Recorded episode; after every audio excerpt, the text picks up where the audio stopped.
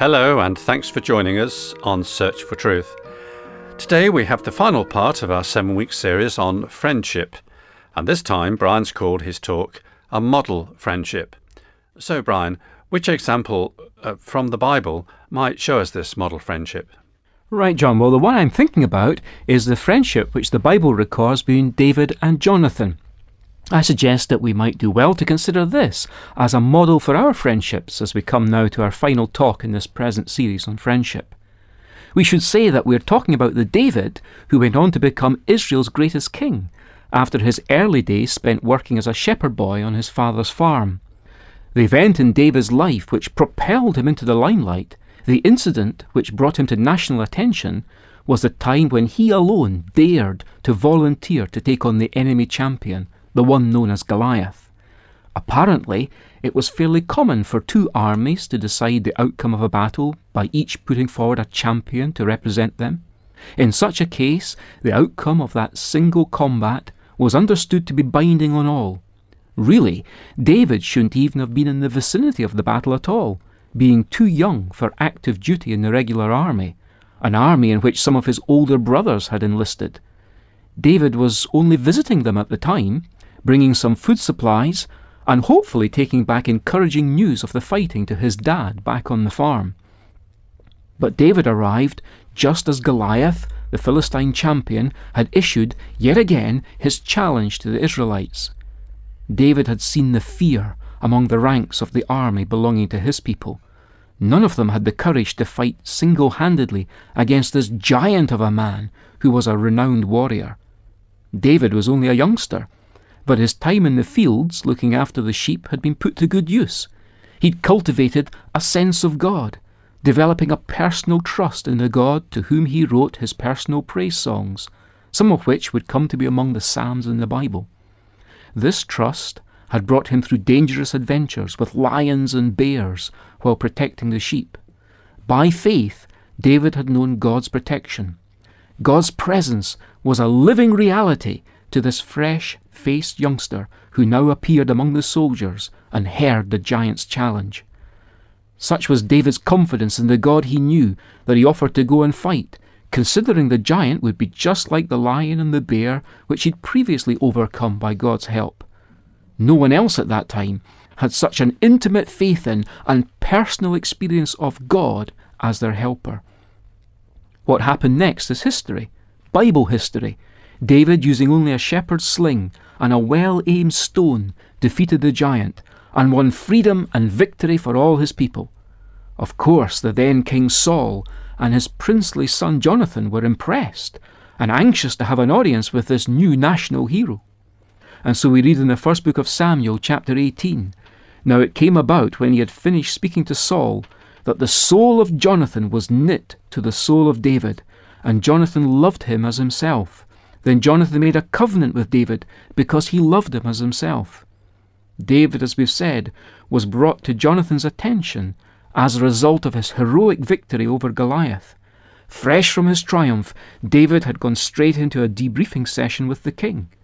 It's after that that we read of Jonathan making a covenant with David. This was a, a truly committed friendship. Right from the start, Jonathan was signalling that he didn't anticipate falling in and out of friendship in the way that we often see children doing that with each other. It's really interesting that we read of David and Jonathan making a covenant with each other. This was to be the start of a lifelong friendship, a friendship which would not be one of those off and then on again type of friendships. In this, they set a good example for us.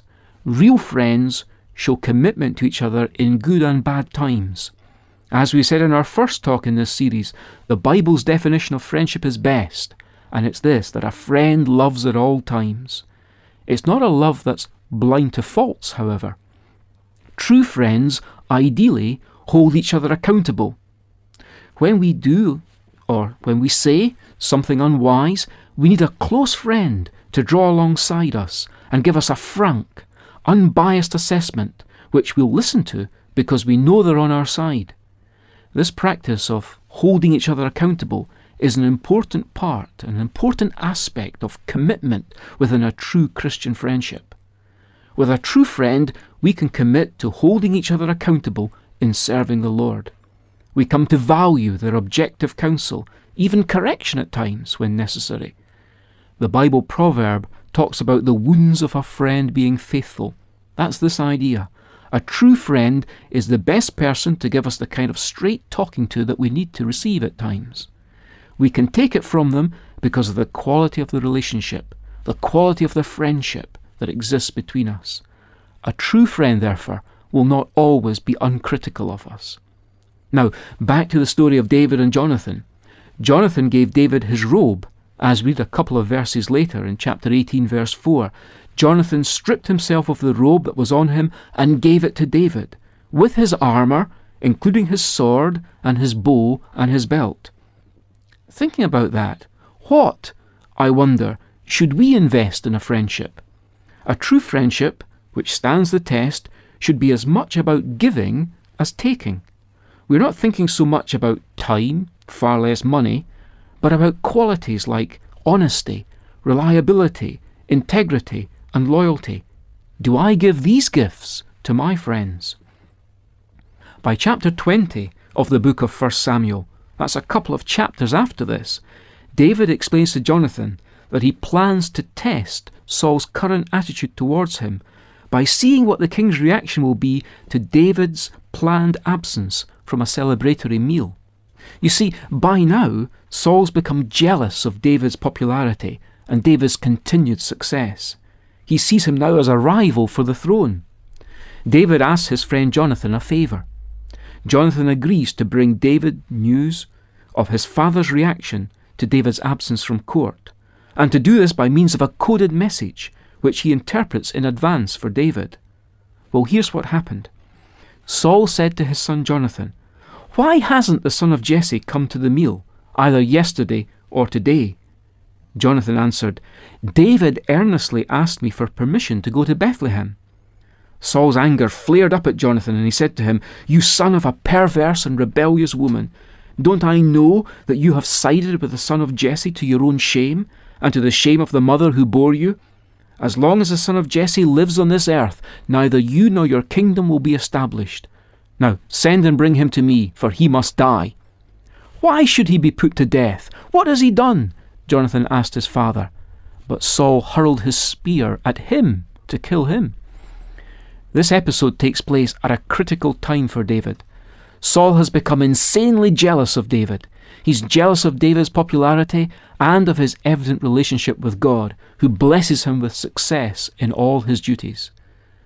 Jonathan puts his friendship with David before any personal ambition of his own. Now, that's true friendship of the highest quality. There has to be give and take in any friendship, and there's definitely plenty of giving on Jonathan's part here. Yes, friendship can be costly at times. It may cost us loss of face, or our own reputation, or someone else's favour when we defend a friend against baseless slander, but it'll be a cost worth paying. Just before this time, Jonathan had made David reaffirm his vow of friendship. This is telling us that Jonathan was motivated not by anything he could stand to gain. Actually, he stood to lose any succession rights to the throne he might once have thought he had. But he made David reaffirm his commitment to their friendship by saying, Show me unfailing kindness, like that of the Lord, as long as I live, so that I may not be killed. And do not ever cut off your kindness from my family, not even when the Lord has cut off every one of David's enemies from the face of the earth. Jonathan knew that in David he'd chosen for a friend someone who was going forward in his life with the Lord. When we are looking for a companion with whom to enjoy true friendship and to further our own walk with God, we can do no better than find a friend who's marked out as someone going forward in his or her life with the Lord. Then all those other qualities revealed in this model friendship will fall into place, like being committed, being confiding, and simply being there when we need them.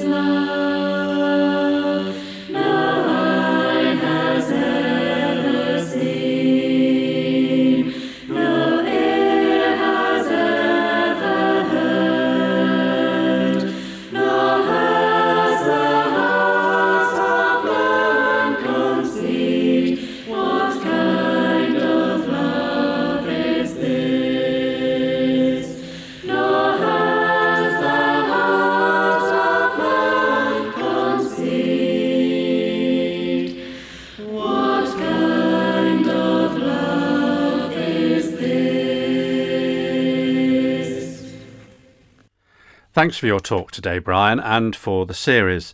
Now, if you've been following over the last few weeks, I hope you found the talks helpful. There's a transcript booklet available for this series which ends today, and it's entirely free, and we don't share any of your details with anyone else. If you'd like us to send you one or more copies, ask for the title Friendship. You can contact us by email or by post. Here's the address Search for Truth, Church of God, Downing Drive, Leicester LE5 6LN UK. And the email address is sft at churchesofgod.info. If you use email, please be sure to give us your postal address in order to send the booklets. Now, you can also find some past programs and helpful material on our website, which is at www.searchfortruth.org.uk.